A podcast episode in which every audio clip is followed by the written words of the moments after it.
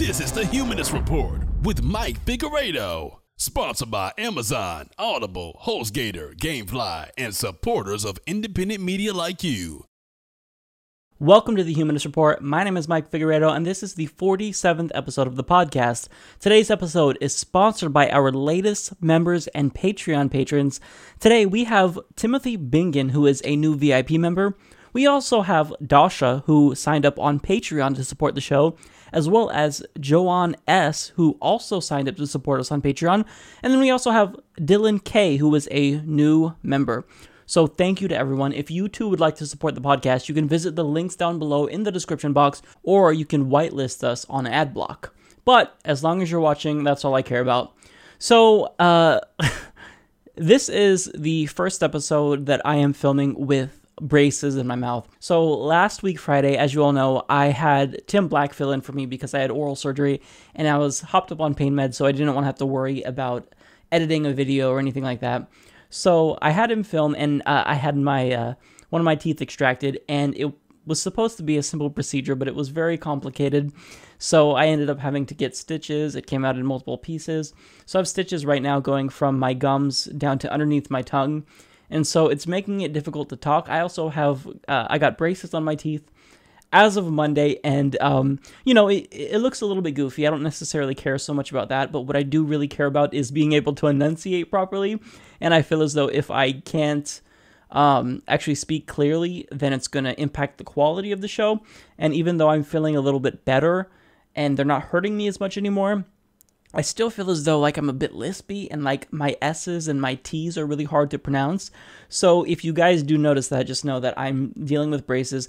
And also, uh, I have these bite blocks on the back of my molars and they prevent my molars from actually touching. And this is because, um, so my front teeth don't hit the braces and either chip my teeth or chip off the braces. So this has been horrible because I can't eat any solid foods. The only thing I've been eating really is uh, refried beans with salsa. Uh, I've been eating pancakes and I smother them in syrup that's uh, sugar free, so it doesn't taste very good, but I don't want to eat a ton of sugar.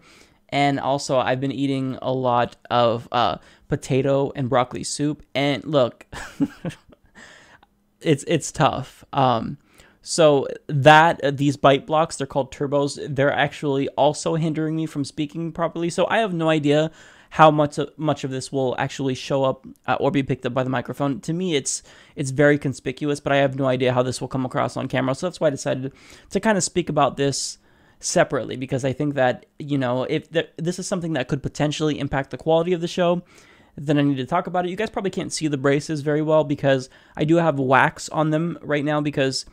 I feel like it makes it a little bit easier to talk that way uh, because they're not like cutting, a, not cutting, but rubbing against my lip. So there you have it. You know, um, they'll be on uh, anywhere between 10 to 15 months. And you you know, it, it sucks, but short-term pain for a long-term payoff in my opinion. So it's worth it. Uh, and look, I'm just genuinely excited because I had really bad crowding on my bottom teeth. It was very obvious. Uh, the camera picked up on it and many people commented on it. And look, I understand. Yes, I should have gotten this done when I was a child, but my parents couldn't afford it. Uh, and now that I'm an adult, I'm getting it done. I wanted to get this done now for years before I started teaching, before I started doing a podcast, but you know, that isn't the way that things worked out. So, look, hopefully this won't impact the quality of the show. Hopefully it won't impact my speech too much. I again, I have no idea how this is going to sound on camera, but you know, just to give you guys a forewarning, if you hear me uh, speaking kind of odd or if you hear me sounding lispy, it's because I'm trying to get used to all this crap in my mouth that I feel like I just want to rip out because it just feels unnatural because it is. But you know, we're dealing with it, and in the end, I'm really excited about it. So um, hopefully, it won't hinder the quality. So, anyways, on today's episode, I'm going to share my thoughts about the Orlando shooting and discuss the politicians and how, on both sides of the aisle, they pretended to care about gay people after the Orlando shooting. And a prime example of that will be Clinton and Trump, and they actually sparred over who's better on LGBT rights. I'll weigh in on that. Also, I'll discuss the election fraud lawsuit brought on by the Institute for American Democracy and Election Integrity and additionally, I'll discuss how Guccifer, the 2.0 hack of the DNC, confirms what we already knew the DNC is colluding with Clinton's campaign. Also, the WikiLeaks founder, Julian Assange, claims that he'll be dropping a bombshell that is sure to damage Hillary's uh, credibility, uh, or what's left of it. Now, also, Bernie Sanders refuses to concede and drop out after the DC primary. And finally, I'll tackle the question as to which candidate between Hillary Clinton and Donald Trump is worse for the country. So, all of these topics and more will be discussed. Stick around. Hope you guys enjoy the episode. It's going to be a bit shorter than usual because I'm I'm not feeling too good, obviously. Um, so hopefully it's still enjoyable. So, even though there's been rampant election fraud this primary season, there have been few media outlets that actually wanted to discuss it in detail. So, for those of you who have been screaming about election fraud, you should now feel vindicated because the Institute for American Democracy and Election Integrity, a nonprofit organization, will be filing a racketeering lawsuit over election fraud. So they explain the integrity of this November's election may be of serious concern. Here in the United States, all of our votes are counted by private corporations with proprietary software which they do not want people to examine if there is a problem with the election. These problems could include unwarranted purging of voters, apparent flipping of votes, disappearing of a candidate while voting and disappearing of votes, an examination of Scytl and So and ES and S, two vote counting companies, shows many negative reviews regarding their management of elections. Now, the primary bit of evidence that they're using is the exit polls. Now, it's very common for exit polls, like all polls, to be inaccurate. But the problem is that there are many exit polls this cycle that are outside of the margin of error. Now, anytime they are plus or minus more than two percentage points outside of the margin of error, that is cause for concern. And the fact that this occurred numerous times is very worrying. Now, what's even more suspicious is that once people started to realize the inaccuracy of the exit polls, well, they just canceled exit polls in some states. So they write Concern has been expressed that the exit polls of the Democratic primaries for this year, when compared to electronic voting machine totals, seem to show a pattern that might suggest that the electronic vote totals in 11 states may have shifted votes from Sanders to Clinton. In contrast to other nations, exit polls used currently by the federal government to assess election fraud in other countries are adjusted continuously on election day to match electronic voting machine totals rather than to determine whether the electronic electronic vote is accurate. Now, according to Stephen Spoonamore, who is a cybersecurity expert, uh, when exit poll data varies more than 2% from electronic vote totals, the electronic vote totals are questionable. In fact, 2% is used as the boundary by the US government when determining that the election in another country other than the US has possibly been stolen. Please note the exit poll differences up above are more than 2%. These differences point to questionable results for the electronic vote totals. Now, for example, as you see here, discrepancies in favor of Clinton, in some cases you have nearly 12 points, nearly 14 point discrepancies in Georgia and Alabama, respectively that are in favor of Hillary Clinton. Now, you can see these at trustvote.org. Now, the overall goal of the lawsuit is to compel states to actually release exit polls, and they also want to audit the election results. So, here's a video of one of the lawyers explaining their goal. And we will be going into court with a demand to inspect the ballots. We will digitally photograph the ballots, and then we will have ballots, we can count them, we can do it publicly. Everybody can observe or participate. You want to them yourself to check it? We'll have them. The, the, the fix is on. They've done it. They've done it. They've stolen again, again, again, again. They're serial uh, uh, vote thieves. And we've got the evidence. We've got the know how. We've got the experts. We've got the mechanism of courts that understand the problem, and we're going after it. Now, in total, there are three lawyers involved. So there is Bob Fitrakis, Cliff Arnebeck, and Lori Grace. And these individuals also battled against election fraud in 2012 and shined a light on the Republicans who tried to hack precincts in Ohio. Now, they contend that typically when we see really fishy results, it usually favors Republicans, uh, which they call the red shift. But now we're seeing these results favor Hillary Clinton. Now, the voting machines that we use that are owned by private corporations are easily hackable. If you watch Debbie, the Sane Progressive, then she's been talking about this for months. Now, since these voting machines are easily hackable, there are many European countries that have banned them. So, Newsweek explains after almost two years of deliberations, Germany's Supreme Court ruled in March that e voting was unconstitutional because the average citizen could not be expected to understand the exact steps involved in the recording and tallying of votes. Political scientist Joachim Wiesner and his son Ulrich, a physicist, filed the initial lawsuit and have been instrumental in raising public awareness of the insecurity of electronic voting. The Dutch public interest group We Do Not Trust Voting Machines produced a video showing how quickly the Nedap machines could be hacked without voters or election officials being aware. The answer was five minutes. Now, after the clip was broadcasted on national television in October of 2006, the Netherlands banned all electronic voting machines, and we should have done the same. So, in 2008, there were reports in certain precincts that when you voted for Obama, your vote flipped to McCain. And in 2012, well, it was supposed to be the case that certain precincts in Ohio would flip to Romney when you voted for Obama. But the lawyers who uh, shined a spotlight on that explained what happened. And, and election night, the FBI was in the Secretary of State's office. All right, the FBI probably also had wiretaps. 2012? 2012. All right, so on election night, Karl Rove is on Fox News. They call the election in Ohio for Obama, and Karl Rove says, wait a minute, all the votes aren't in yet. You're, it's premature. Mm-hmm. And he basically goes into a fight with, with the Fox News people. And their experts come out and say, no, Karl, we looked at it, the numbers are the. And here's what's the real story. And it's written up in Washington Spectator that, that no one told Karl that the fix was off because the scrutiny was on. Now, the lawyers have yet to release all of the information related to the case, and they probably can't because the lawsuit is pending. But the real question is will this actually make a difference? And the problem is that even if they really do have the evidence on their side, like they contend, well, they probably don't have time on their side because the Democratic National Convention in Philadelphia will be occurring at the end of July. That is a little over a month away. So even if somehow this goes through, uh, time's running out. Now, the thing that's complex and that makes rampant election fraud possible is because if you see something that's suspicious, well, you have to investigate it and file a lawsuit in that particular state.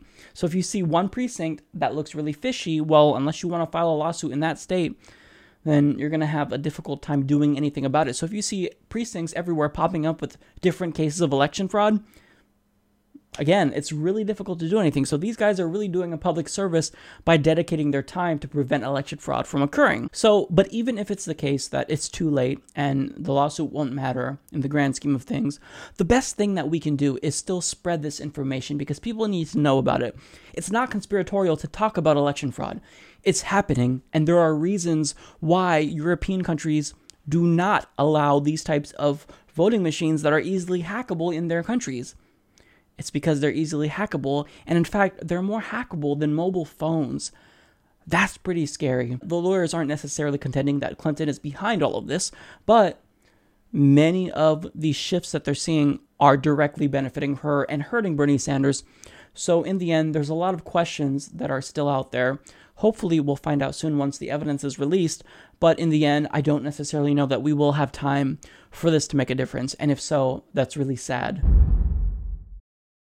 WikiLeaks previously published an archive of Hillary Clinton's emails, and its founder, Julian Assange, claims that the next batch of leaked emails they plan to release will be so damning to Hillary Clinton that the FBI will be able to recommend an indictment based on that alone. Now, contrary to how damning the emails will be, Julian Assange states that he does not believe that the Justice Department will actually pursue charges against Hillary Clinton, even if it's the case that the FBI does recommend an indictment. So, WikiLeaks founder Julian Assange says his organization's upcoming leak of more Hillary Clinton emails should be enough to indict her, but doubts the FBI will do so. Now, just to pause here, the FBI can't actually indict anyone. They could only recommend an indictment, and it's up to the Justice Department to pursue the indictment. But, anyways, he continues We have upcoming leaks in relation to Hillary Clinton, he said.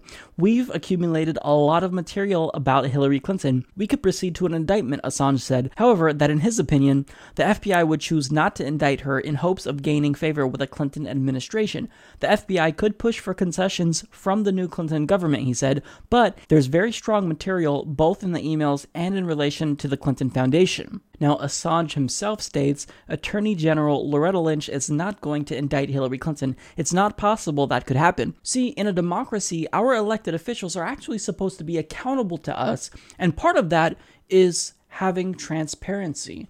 And Hillary Clinton has proven that she is one of the least transparent politicians ever. Now, we have to rely on these outside organizations like WikiLeaks to actually give us transparency what we deserve in the first place because we live in a goddamn democracy. It's so infuriating to me that people still vote for Hillary in spite of the fact that she lacks accountability on so many levels, in spite of the fact that she tries to shirk transparency in order to get away with corruption. It's not right. So, anyways, to give you guys some details about WikiLeaks, so they've leaked 30,322 emails from Clinton's private email server already. That was in the first archive. Uh, and what's great is that he actually exposed Obama as a hypocrite. Now, the way that he did this is, uh, well, in the last batch of emails, it revealed that Clinton actually instructed a staffer to send classified information through a non secure channel, yet Obama still decided to endorse Hillary Clinton in spite of the fact that he's actually prosecuted lower level government officials for mishandling classified information. Now, if you talk to anyone who had actual access to classified information, they would say that if they did this, well, they would not get away with it. They would be in jail if they did what Hillary Clinton did. It just proves that the public officials who are rich and powerful, they really can get away with literally anything, and it's so infuriating. So, I do think that it's highly unlikely that the Justice Department would actually pursue an indictment, but whether or not the FBI recommends an indictment is a different story. I think that the chances of that happening are actually pretty high, and even that alone could actually impact the race. So, if they recommend an indictment, of Hillary Clinton, uh, well, this is just bad in general. Public opinion will automatically shift against Hillary Clinton, including some of her supporters, perhaps, but who knows because they are sheep and they follow her no matter what she does. Uh, and in spite of the fact that she's done so much corrupt things so far, but nonetheless, it could be detrimental to her campaign if she is indicted or if the FBI recommends an indictment before the election or before the convention, that is. So, in terms of odds, I don't know what the odds are that they will actually recommend an indictment, but I would not be surprised if they did, given the evidence that I've reviewed and I've spent hours going over the evidence and going over the types of lawsuits that they could potentially pursue against Hillary Clinton. It's just crazy how uh, so many people voted for Hillary Clinton in spite of this fact. And it really, you know, it's an indictment on the media. Uh, it just shows that you know, if you're in bed with the media outlets and your parent companies want Hillary Clinton to get in and they donate to her, well, then you can get away scot free with doing corrupt things. Now, what is he going to reveal? Last week, uh, I covered a story about how the Clinton Foundation. Well, it's overwhelmingly corrupt. It's basically a shill charity organization. It's an organization that uses the guise of charity, but it's actually a corruption machine for the Clintons. And while she was Secretary of State, she gave special deals to foreign countries who donated to the Clinton Foundation. So if anything were to pop up that was really damaging, it would be this, because that would be undeniable proof that she's done these quid pro quo exchanges, which are illegal. So even though we allow our public officials to get away with bribes, well, we at least prohibit them from participating in these types of direct exchanges where you say, uh, if you donate X amount of money, I will give you this weapons deal. That's not allowed. But if this reveals that, then yeah, the FBI can very well recommend an indictment. Now, I don't think he even has to release this information. I think there's enough evidence already to indict her based on Clinton Foundation corruption. But again, we have to wait and see. I don't know what he's waiting for, but if he's going to release it, he should probably do it before the convention. I don't necessarily know that he cares if Bernie Sanders gets in because he's not an American. He's not going to be voting. But again, Assange, release it now. What are you waiting for? We want to see what's in the emails. We deserve to know. And also, thank you for uh, perpetuating democracy and holding our elected officials accountable. But in spite of that fact, I do have to say officially that the Humanist Report does not condone hacking. I'm not going to be held liable for anything. But in the end, I think that this is great what he's doing. The Democratic National Committee has confirmed that it has been hacked. Now, the individual who is taking responsibility for this hack goes by the handle of Guccifer 2.0, and according to the Washington Post, a cybersecurity firm believes Russia is behind the attack.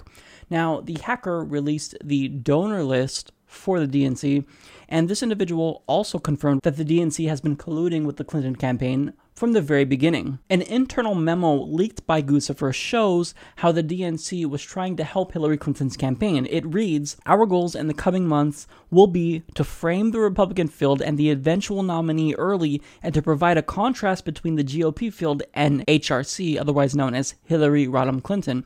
Over the long term, these efforts will be aimed at getting us the best matchup in the general election and weakening the eventual nominee through the course of the primary. We have outlined three strategies to obtain our goal. First is to highlight when GOP candidates are outside of the mainstream on key issues, ideally driving the rest of the field to follow you with positions that will hurt them in a general. Now, second is to damage Republican presidential candidates' credibility with voters by looking for targeted opportunities to undermine their specific messaging. Three, use specific hits to muddy the waters around ethics, transparency, and campaign finance attacks on Hillary Rodham Clinton. So, with that last line there, that's pretty telling because they already knew that we would be criticizing her for her corruption because she takes money from virtually every special interest in existence. Yet, they still wanted to push her through. They said right here uh, that they want to provide a contrast between the GOP field and Hillary Rodham Clinton. Are you surprised? No, if you're a Bernie Sanders supporter, you're not surprised by this. Now, this has all been incredibly obvious since the beginning, and the DNC chair is supposed to remain neutral, but the current chair Debbie Do Anything for Hillary Wasserman Schultz has tipped the scales in favor of Hillary Clinton numerous times. So there were news reports that showed that she colluded with Hillary Clinton to limit debates in the very beginning because Hillary Clinton and the DNC both agreed that that would help Hillary Clinton. And furthermore, they banned Bernie Sanders' access to Van after a staffer actually accessed Hillary Clinton's voter files that they recommended Bernie Sanders' campaign hire. So it's been incredibly biased, and they've done everything they can to help Hillary Clinton and hurt Bernie Sanders. So this confirms what we already knew, but it's nice to have some evidence to back it up. Now, what's also obvious is how the mainstream media has been incredibly biased against Bernie Sanders, and this is because there's an inherent conflict of interest because the parent companies of these mainstream media outlets, MSNBC, CNN, well, their parent companies are some of the largest donors to Hillary Clinton's campaign, and this conflict of interest is not disclosed. And furthermore, The Intercept revealed that Clinton campaign operatives, literally on Clinton's payroll, have been presented as neutral Democratic strategists while praising Hillary Clinton and talking about how bad of a campaign Bernie Sanders is running. And this hack also confirms what we've been yelling about from the very beginning collusion with the media. So our tactics are working with the DNC and allied groups. We will use several different methods to land these attacks, including reporter outreach, working through the DNC and others. We should use background briefings, prep with reporters for interviews with GOP candidates, off the record conversations, and oppo pitches to help pitch stories with no fingerprints and utilize reporters to drive a message. Also, releases and social media. Where appropriate, these attacks can be leveraged for more public release, particularly the attacks around specific issues where a public release can point out that the Republicans are outside of the mainstream. Also, bracketing events. Both the DNC and outside groups are looking to do events and press surrounding Republican events to insert our messaging into their press and to force them to answer questions around key issues. We look forward to discussing this strategy further. Our goal is to use this conversation to answer the questions who do we want to run against and how best to leverage our candidates to maneuver them into the right place. So, with this line of text here, we see that they're a little bit more agnostic about who should be the Democratic Party's nominee, but they're directly saying that they want reporters to drive a message. That's not how a democracy is supposed to work. The media is supposed to be independent from government and is supposed to hold politicians accountable, not collude with them. This is insane. So, in other words, we should no longer call the Democratic Party the Democratic Party. We should call them the undemocratic party because that's what they're doing. They are stifling democracy in order to, quote, drive the message home. Here's the thing the authenticity of these documents cannot be confirmed, but we do know one, that the DNC was hacked, and two, that this isn't necessarily unbelievable. The question, rather, is what can be done? Because if it is the case that the DNC did tip the scales in favor of Hillary Clinton, spoiler alert, they did, well, then uh, it proves that our democratic process is a sham. So, in case you weren't paying attention, like everyone else in the country, the final Democratic primary took place in Washington, D.C., and unfortunately, Bernie Sanders lost. So, afterwards, he met with Hillary Clinton to discuss the future of the party, and many believed that after this meeting, he would concede and drop out of the race not happening, and once again, he reiterated that he will be taking this fight to the convention. He writes Election days come and go, but political and social revolutions that attempt to transform our society never end. They continue every day, every week, and every month in the fight to create a nation of social and economic justice, Sanders said, speaking in his video address from Burlington, Vermont. That's what the political revolution is about, and that's why the political revolution must continue into the future. So, again, uh, I love what he's saying here. He will remain in the race. He's trying to ensure that the political revolution doesn't die because you have all of these people, millions and millions of people mobilized right now, and we need real political change. Anyone who denies that is not paying attention or they enjoy the status quo. But unfortunately for you, the status quo is not working out for a lot of us. So we do need fundamental systemic change. And Bernie Sanders is trying to ensure that the revolution and the movement doesn't die with his campaign. And I think this is a phenomenal thing to be doing because, in spite of the criticism that he's receiving, that many people would not like to receive, he is remaining in the race because he actually cares about these issues Unlike Hillary Clinton, I do not believe she cares about us. I believe she's running for narcissistic reasons. She will say anything and do nothing. That's what Obama said, and it's one of the most truest things that Obama has ever spoken about. But unfortunately, it does characterize Obama as well. But he did say that in spite of who becomes the Democratic nominee, the major political task that we have to face in the next five months is to make certain that Donald Trump is defeated and defeated badly. We cannot have a president who insults Mexicans and Latinos, Muslims, women, and African Americans. And he also said that he would be working with Hillary Clinton to defeat Donald Trump. Now, that's where I kind of take pause. That scares me a little bit because by working with Hillary Clinton to defeat Donald Trump, um, you know, it's fine if you want to defeat Donald Trump, but by saying that you'll work with Hillary Clinton, that implies that somehow she's a good candidate, that she uh, should be going, uh, going against Donald Trump, when I don't think that's the case. Hillary Clinton is corrupt. Even though Donald Trump is dangerous, and even though, yes, he does insult Mexicans, Latinos, Muslims, women, and African Americans, Hillary's policies have harmed Mexicans, Latinos, Muslims, and African Americans across the country. So, yes, Trump is dangerous, but so is Hillary Clinton. So, when you work with her, uh, in a way, you know, you, you inadvertently admit that she's a just politician, that what she's doing is right, when in actuality, she's corrupt. Now, I can't fault Bernie Sanders for this uh, because I mean, if you're running, you have to do this. You have to save face. You don't want Donald Trump to to uh, win, and if it is the case that he doesn't work with Hillary Clinton, well, then he's going to be the reason why uh, Hillary Clinton loses, according to everyone else. They're going to blame him, even though Hillary Clinton is a terrible candidate. So if I were Bernie Sanders, I'd probably have to plug my nose and do the same thing, but I know deep down it really is not something that he wants to do. She may be dangerous to a lesser extent than Trump, slightly, but nonetheless she's still dangerous. Donald Trump says a lot of scary things. Hillary Clinton does a lot of scary things. So there are some who contend that he's a hypocrite after making this speech because if you really do want to def- defeat Donald Trump, well, wouldn't you just drop out and allow Hillary Clinton to focus her efforts on Donald Trump? No. Because even if it's the case that Donald Trump is a really dangerous, scary candidate, well, that doesn't mean that you just concede and give up on everything that you've worked for. He's still working to make the Democratic Party more representative of their constituents. And if you give up now, you have no leverage. If you drop out, you have no leverage and they will not concede to you. They won't give you anything. Here's what people don't seem to understand, namely Hillary Clinton supporters.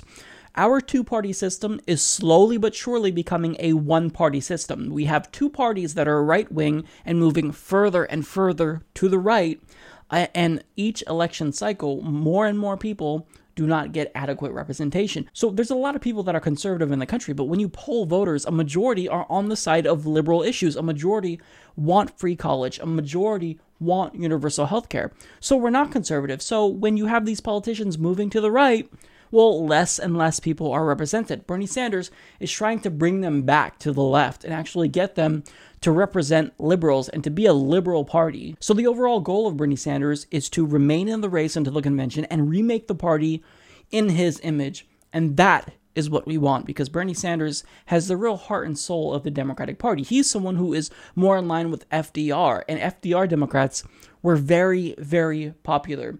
We actually literally implemented term limits uh, when FDR was president because he was very popular. He kept winning and winning and winning. So people like FDR's policies. They would like Bernie Sanders' policies. The problem is that the process has been incredibly unfair to Bernie Sanders.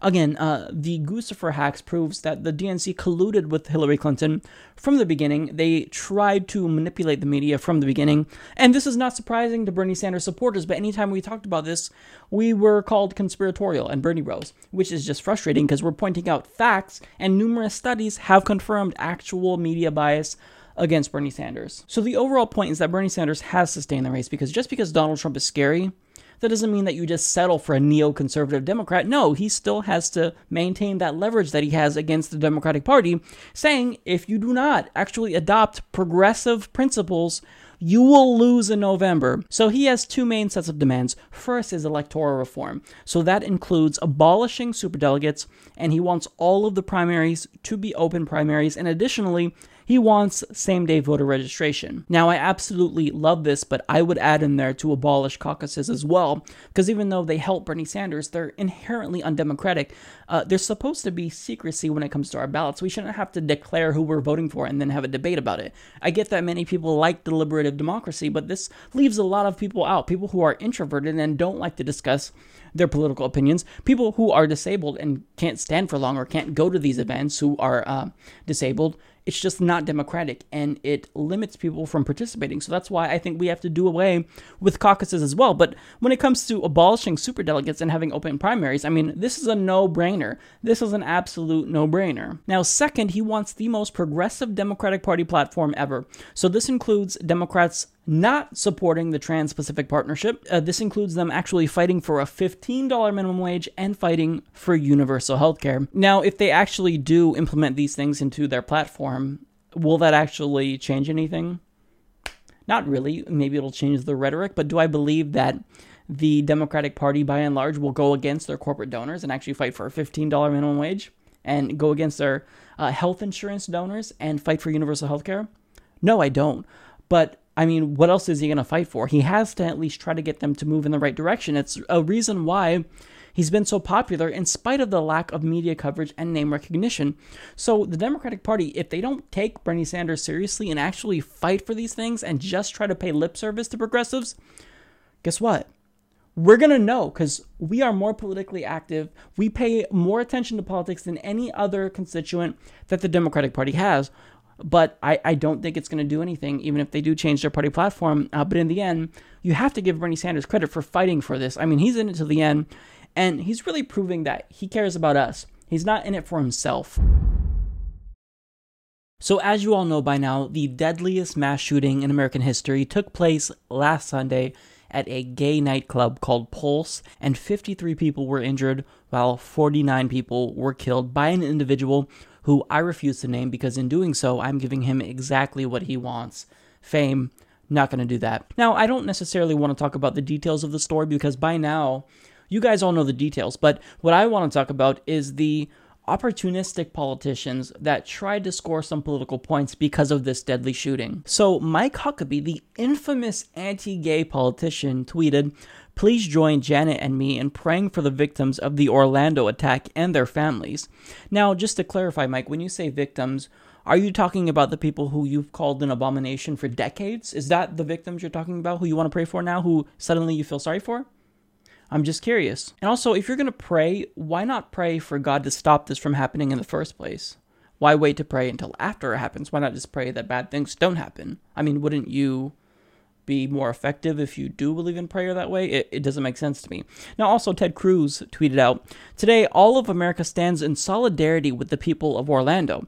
Actually, what he means is that he stands in solidarity with the shooter because not too long ago, Ted Cruz spoke at an anti gay event where the pastor literally said that gays need to be put to death. So, when Ted Cruz talks about standing in solidarity, he's in solidarity with the religious extremists that carried out this attack. And Hillary Clinton doesn't get a pass either. So uh, she said to the LGBT community, please know that you have millions of allies across the country.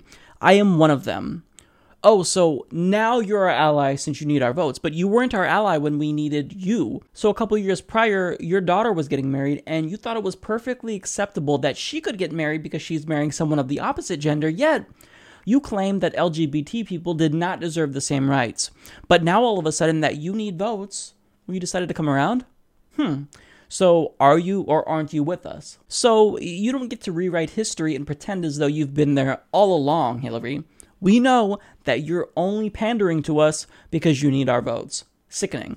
Now, Donald Trump tweeted, Appreciate the congrats for being right on radical Islamic terrorism. I don't want congrats. I want toughness and vigilance. We must be smart. Oh, don't you worry, asshole. We're not going to take the time to congratulate you. And uh, I'm glad, though, that you had time to stop and gloat after nearly 50 people were killed.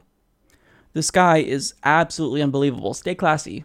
Now, he also tweeted out, Thank you to the LGBT community. I will fight for you while Hillary brings in more people that will threaten your freedoms and beliefs. Now, just to clarify, when he says he's going to fight for us, what he actually means is he's going to fight against us because he said that he would appoint Supreme Court justices that would overturn the landmark marriage equality ruling. So he's not going to fight for us, he's fighting against us. He said it, not me. So you can keep the pseudo support, dickhead. We don't want your support, Donald Trump. You're a bigot, and you don't score any points with us because you're pandering to us because you want our votes now. And furthermore, I love how you implied that this was an immigrant who carried out this attack. This individual was born in America. He purchased the gun legally. Now, these are just a few examples of some politicians, mostly anti gay Republicans, but Democrats as well, who are trying to capitalize on this tragedy. Now, right after everyone supposedly coalesced around the gay community because everyone is anti homophobia now. Well, guess what happened? The GOP in the House blocked the bill that would prevent discrimination against the LGBT community. I'm not joking. Now, also, House Speaker Paul Ryan called for a moment of silence, but then refused to discuss legislation that would limit gun violence. So let me get this straight. You all want to take the time to gain some political points off the deaths of LGBT people, but when it comes to actually protecting them, the only thing that you're proposing we should do is be an asshole to Muslims? it doesn't make any sense. I don't see where that logic comes from. The guy was on the FBI watch list and he was able to purchase the gun legally. He couldn't fly in a plane if he wanted to, but he could legally purchase a gun. Okay, that makes no sense. If you want to do something, if you really care about gay people, like you say you do, but you don't, what you should do is ban people who are on the FBI watch list from purchasing guns. That's just the start. That's just common sense right there. But you don't care. You're trying to use Muslims as a scapegoat when we all know that there are Christians who are very much agreeing with this guy. Case in point. The good news is that there's 50 less pedophiles in this world because, you know, these homosexuals are a bunch of disgusting perverts and pedophiles. That's who was a victim here, are a bunch of just disgusting homosexuals at a gay bar. Hey, are you sad that 50 pedophiles were killed today? Um, no, I think that's great. I, I, I think that helps society. You know, I think Orlando, Florida is a little safer tonight. Now that 50, you know, the tragedy is that more of them didn't die. Let me just remind you that the United States is the one exception where this occurs all the time. Mass shootings don't happen in Canada and the UK and Australia. And even though Republicans perpetuate the myth that they banned guns in Australia after a mass shooting, they didn't do that. Thousands and thousands of people still own guns in Australia, and guess what happened? There hasn't been any mass shootings. So, yes, there are actual steps that we can take. We have actual empirical evidence of what policies work, but yet these politicians are refusing to act because they are bankrolled by the NRA and they are political cowards. So now there's disagreement about whether this is a hate crime or it was a terrorist attack. Well, it was both. And we can't just have a discussion about guns and not about religion and vice versa. Both of these things are problematic in here. So, what would I do? So, this is me personally, but one, I'd start with actually getting common sense gun reform. We don't have to actually repeal the Second Amendment. I don't think anyone on the left is actually proposing that. But what we can do is institute gun reform that we all agree with. 90% of the country want federally mandated universal background checks. Let's start there. That would have prevented the shooter from legally purchasing a gun. Now, second of all, we have to have a discussion about religion. Yes, we can, and we should blame religion in this case as well. Now, I'm not going to allow Islam to be the only religion to be scapegoated because there are plenty Christians who are just as radical, who call for the deaths of gay people, as is the case in the video that I showed you. So, when we talk about religion, we can't talk about it in a vacuum. We have to talk about all religions. And we can talk about religion, including Islam, in a manner that's productive, that wouldn't create more bigotry against Muslims and religious minorities in other countries as well. Because I think that we should have this. As a society, we have to come together as humans and dump religion once and for all.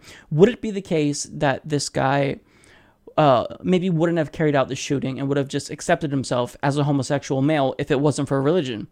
I don't know. Would it be the case that federally mandated background checks would have prevented him from buying a gun? I don't know because he could have alternately purchased firearms illegally. But here's what I do know these are things that we have to tackle as a species, as a society. So, after the Orlando shooting, many politicians have tried to capitalize on the tragedy and tried to score some political points because of it, and Hillary Clinton and Donald Trump are no exception. So, as of late, they've been sparring over who would be better for the LGBT community. And for me, I'm just sitting back laughing because this is just hilarious. So it all started when Donald Trump claimed that Hillary Clinton was actually less friendly to the LGBT community because she would allow refugees to come into the country who are Muslim who would want to kill LGBT people. Take a look. As far as gays are concerned, okay, think of it. They throw gays off buildings, they kill them. Countries that contribute to her foundation. And she should give all that money back to all these countries. It's, it's tens of millions of dollars. So, LGBT, the gay community, they kill gays in these countries. And she wants to have a 500, you know, it's interesting. I've been saying a 500% increase, and I was actually corrected. It's 550% increase over what Obama's allowing in. So you tell me who's better for the gay community and who's better for women than Donald Trump? Believe me. So he said LGBT is starting to like Donald Trump very much lately. I will tell you, starting to like Donald Trump very, very much lately.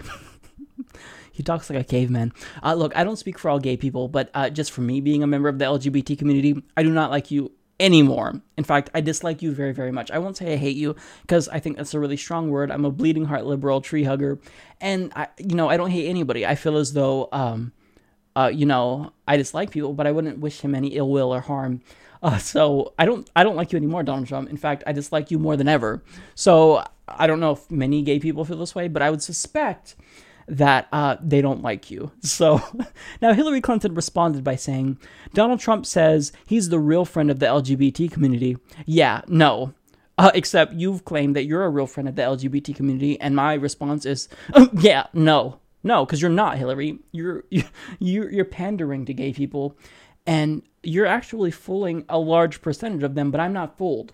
See, what you've done when you were First Lady is you lobbied for very harmful policies. You fought for DOMA, the, Defense of Marriage Act, which banned marriage at the federal level, which thankfully was overturned by the Supreme Court in 2013. You also lobbied for Don't Ask, Don't Tell and supported that policy when your husband signed it into law, banning gay people from serving openly in the military, and that became a gay witch hunt where they just sought out people who were closeted and kicked them out of the military. You supported these policies. Now, people will contend that, well, because you marched in a gay pride parade, you're the first first lady to do so. You're actually our ally, and you've spoken out, you know, at the UN for us. Uh, that's great, but I need uh, those words to be put into action. You were also the last person in the Democratic Party, basically, to come around to marriage equality in 2013. So when your daughter was getting married, at that time, you thought that gay people shouldn't have the same right as your daughter. You thought that they were less than your daughter, that they should be second class citizens. I just find that offensive. I'm sorry. So, uh, even though you're trying to do revisionist history and pretend as though you're an ally to us, You've done more to harm us than help us. So even though you're pandering to us and paying us lip service and pretending to be an LGBT ally, you're to have to actually put those words into action and do something to help us. Just because we have marriage equality doesn't mean the fight is over. There are still many states where you can be fired just because you're gay, lesbian, bisexual, or transgender. Are you to propose legislation to stop that? I mean, it's just frustrating because she she talks the talk, but Hillary Clinton doesn't walk the walk. If you look at her history, she's very much been against gay marriage. Do you think New York State should recognize gay marriage? No. No. Okay. I believe that marriage is not just a bond, but a sacred bond between a man and a woman. Hillary Clinton, she'll say anything and change nothing. Now, getting back to their scuffle, in response, uh, The Hill explains that the businessman in turn, Donald Trump, called on the former Secretary of State to return donations made to the Clinton Foundation from countries that punish and even kill those who come out as gay. Right there, Donald Trump is 100% correct. But here's the thing about that Donald Trump is no ally to the LGBT community. Even though he came out and said that he would allow transgender people to use the bathroom of their choice, he's no friend to you. I am not in favor of gay marriage. You sort of hesitate when you say that. No, I'm not. No, no. Any I mean, doubt or any? No, uh, no. I'm, I'm just not in favor of gay marriage. I, I live in New York. Uh, New York is uh, a place with lots of gays, and I think it's great. But I'm not in favor of gay marriage. The problem is, he said that he would consider appointing anti gay Supreme Court justices who would overturn the landmark marriage equality ruling. So you would strip rights away from us. So he believes that he's an ally to us, but at the same time, he wants us to be second class citizens. He literally wants to take away our rights that we've fought for for decades yeah, you're no ally to the LGBT community, buddy. But he does actually have a point about Hillary Clinton taking money from these homophobic, misogynistic countries where they do enslave women effectively and where they kill gays. I mean, look at Saudi Arabia. Women aren't even allowed to drive. And if they want to leave their house, they have to have a man accompany them. That has to be either their brother, their son, or their father they're basically children under family law in Saudi Arabia, and they're not the only country. So, Hillary Clinton, the fact that she can take money from these people and then still claim to be in favor of women's rights, well, that's just weird because you're in favor of women's rights at home but not abroad. So, do you support all women or do you not support all women? When you say women, I don't want you to just say you support women in the US. I want you to support women around the world because we're all human beings. I want you to support gay people around the world. So, yeah, I do think that she should give back her money that she took from these anti gay countries. But Donald Trump has no room to talk. So, in the end, these guys are both hypocrites. They both have a bad history. Now, the thing is that Hillary Clinton is probably a little bit better on LGBT rights because I don't believe she would actually undo our progress, but I don't believe she would do anything to further our progress. Donald Trump, on the other hand, he would actually take us backwards. And if he did appoint a Supreme Court justice who's anti gay, like he said he would do, well, then that would be horrible. That would be so horrible for many people in states where, uh, marriage equality was not legal until the Supreme Court ruled that it was constitutional.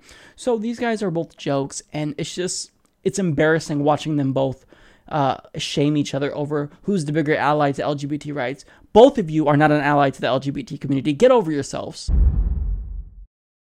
So, for any of my longtime viewers, uh, you all know that I dislike both Hillary Clinton and Donald Trump very, very much, and I I talk negatively about them uh, most of the time. If you go through the playlist that I have on uh, my channel, if you look at the Hillary Clinton and the Donald Trump playlist, you'll see that overwhelmingly the coverage that I have of them is negative, although there are some rare occasions where I actually do give them credit where I think credit is due.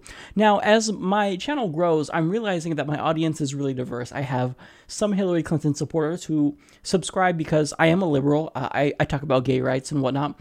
And also, uh, I have a lot of conservative Trump voters who subscribe because I talk negatively about Hillary Clinton. Now, with that being said, I'm not voting for either of them. I will be voting for Jill Stein. And as a YouTube host, I don't think that it's my job to tell you who to vote for or talk down to you like you're a child. I think that I should objectively present the facts to you and let you make your own decision. But because I think I'm in a good place to be overly objective, because I do dislike both candidates equally uh, as a liberal, uh, I think that I really want to talk about how both of them are dangerous. Now, I've said before that I think Donald Trump is dangerous, and I also think that Hillary Clinton is dangerous, albeit to a lesser extent. I, I try to refrain from saying that because when you do that, you omit the nuance. I don't want to suggest that Hillary Clinton is not dangerous because even though Donald Trump says a lot of really scary things, Hillary Clinton does a lot of scary things. And the problem is that, you know, out of sight, out of mind, the things that Hillary Clinton does it's you know her, her war hawkish policies that we don't have to see. It's you know out of sight, out of mind, like I said. But with Donald Trump, we'd see the discrimination and the bigotry.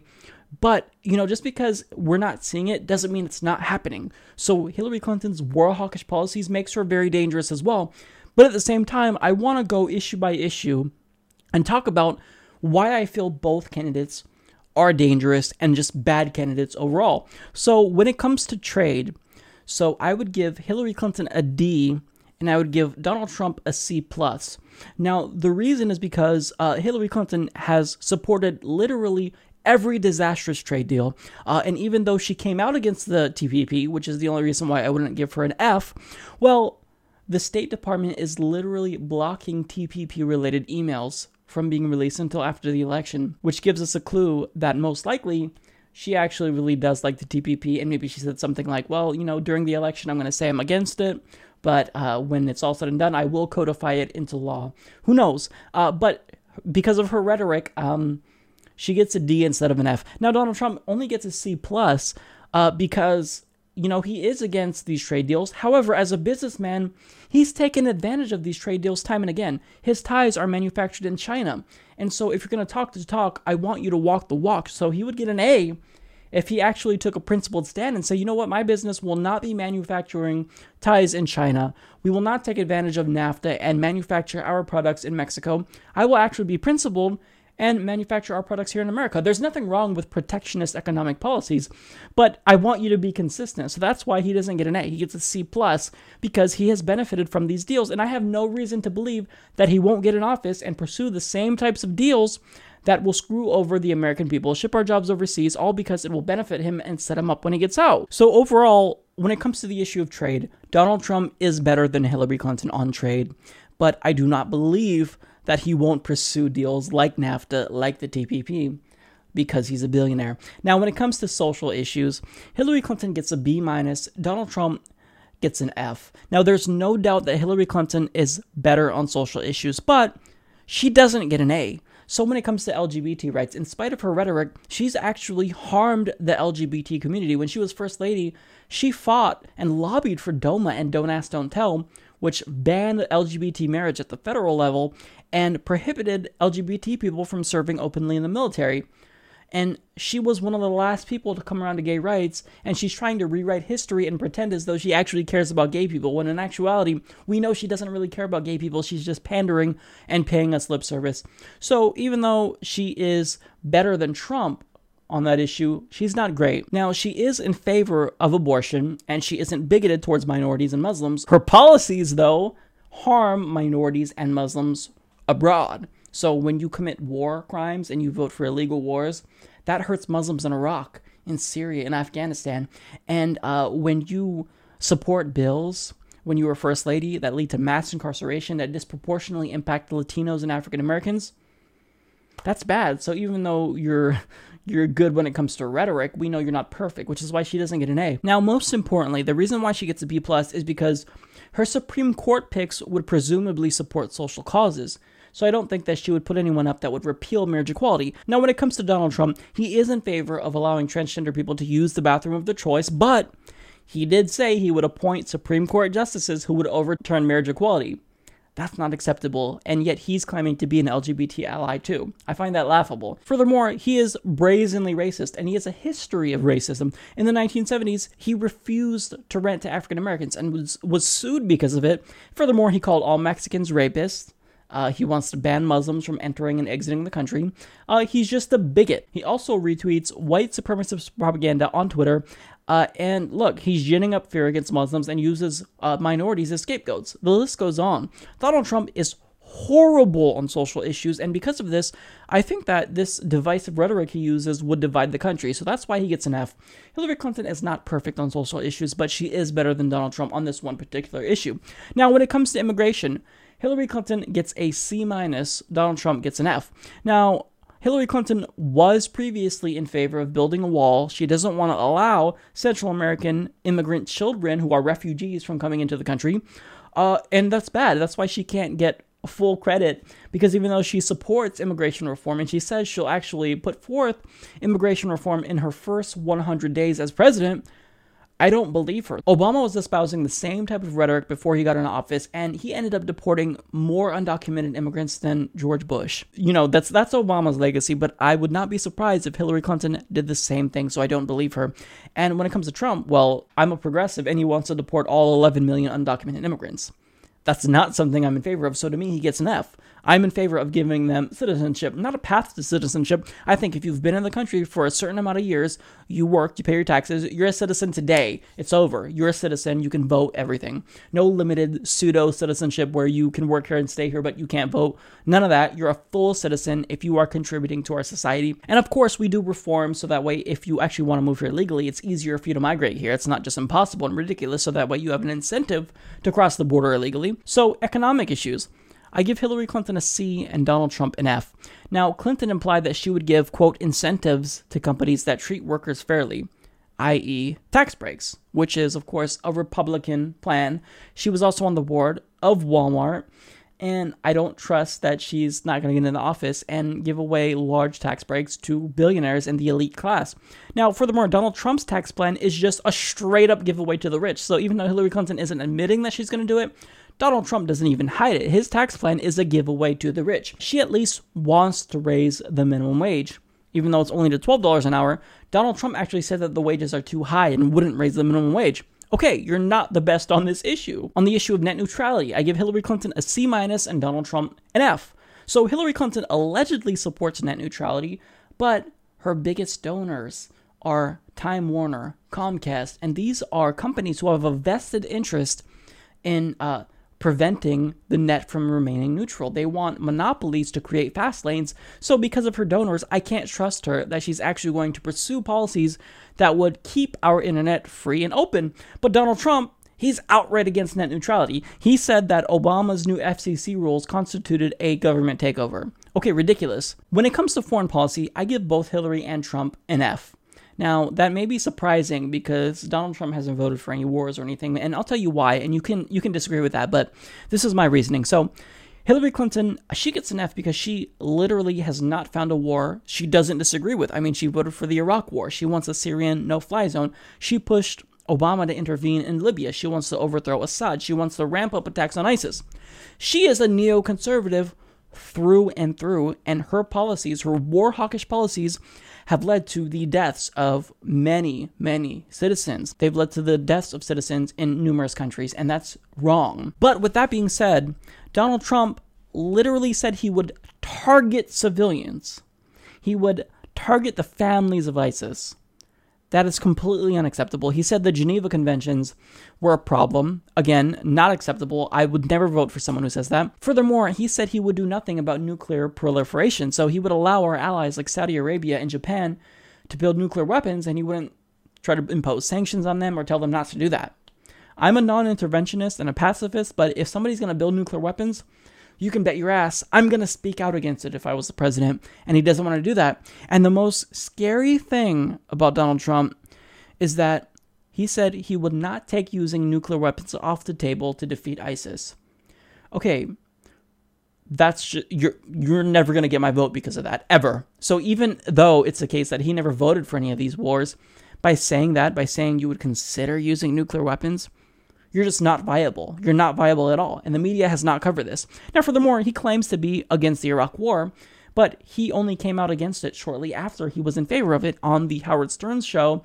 He said that he supported the Iraq War or alluded to his support for the Iraq War. You can disagree with that, but he's a liar. I don't believe him. Now, when it comes to corruption and transparency, I give Hillary Clinton an F and Donald Trump a D plus. So Hillary Clinton gets an F because she's taken money from basically every special interest in existence.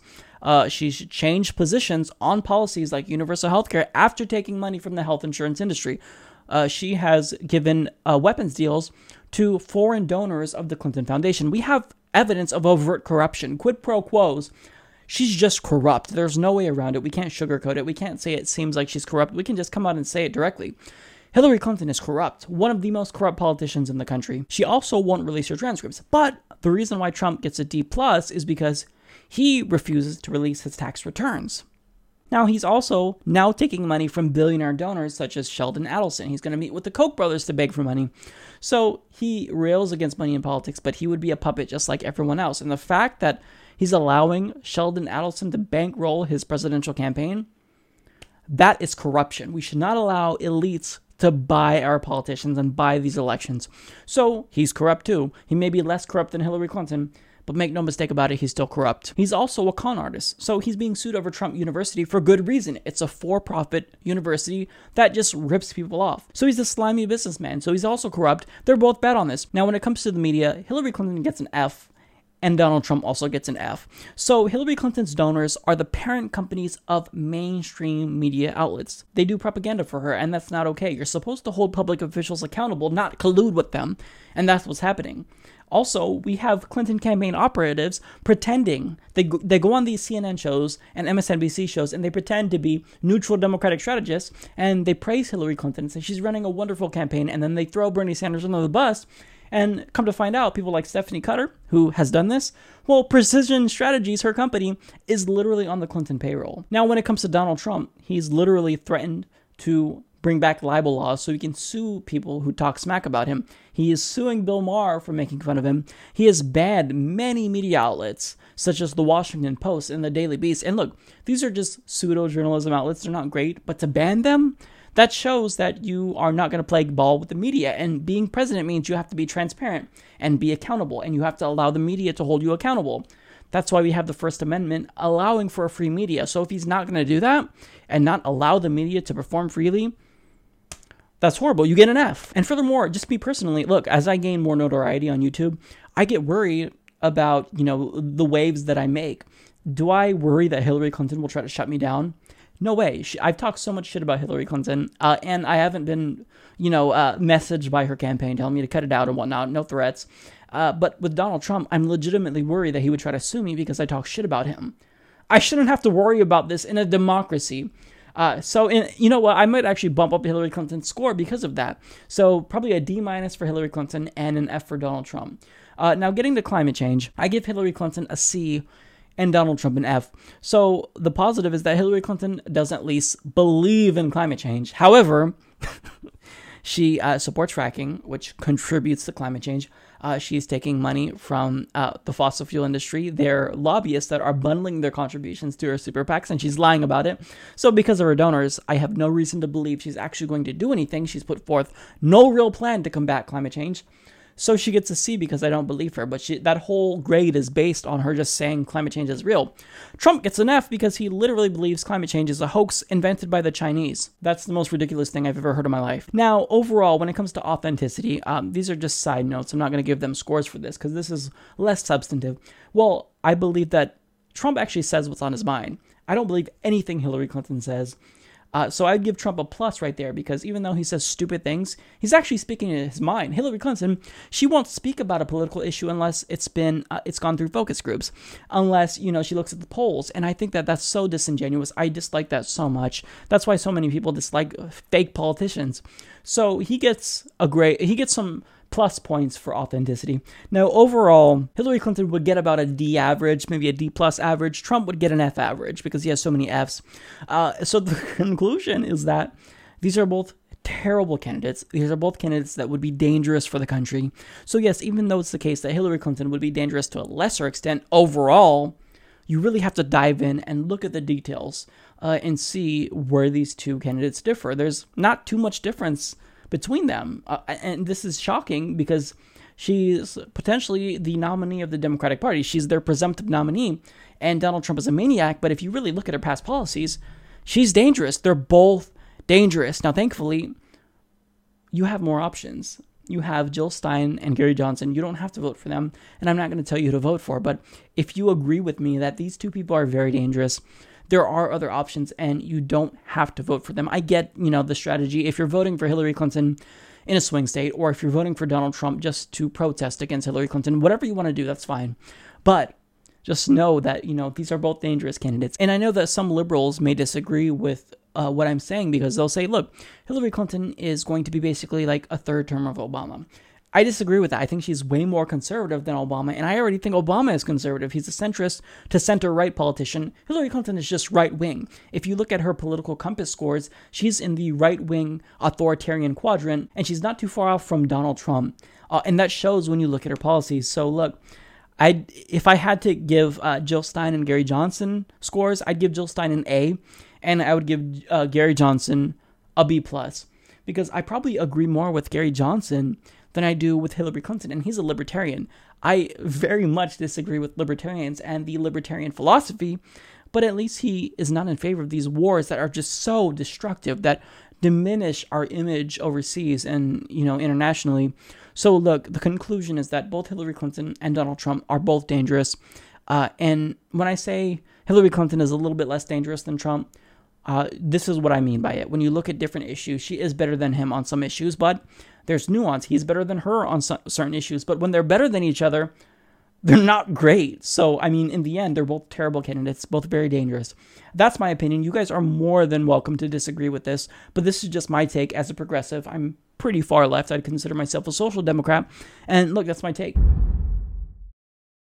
Well, that's all I got for you guys. I want to thank everyone for tuning in so loyally every single week. And I want to thank you if you've made it to this part of the episode for putting up with me trying to struggle to speak and pronounce words clearly and uh, it's it's tough. Um, but hopefully this will get better and I'll get used to me having braces and it won't feel so foreign and strange in the coming weeks and episodes. So if, you know, it was a little bit difficult to understand me, I apologize. Hopefully it'll get better. I think it will. Um, but I'm to go rest and uh, eat some refried beans and try not to vomit. So I will see you guys next week. Thanks for watching.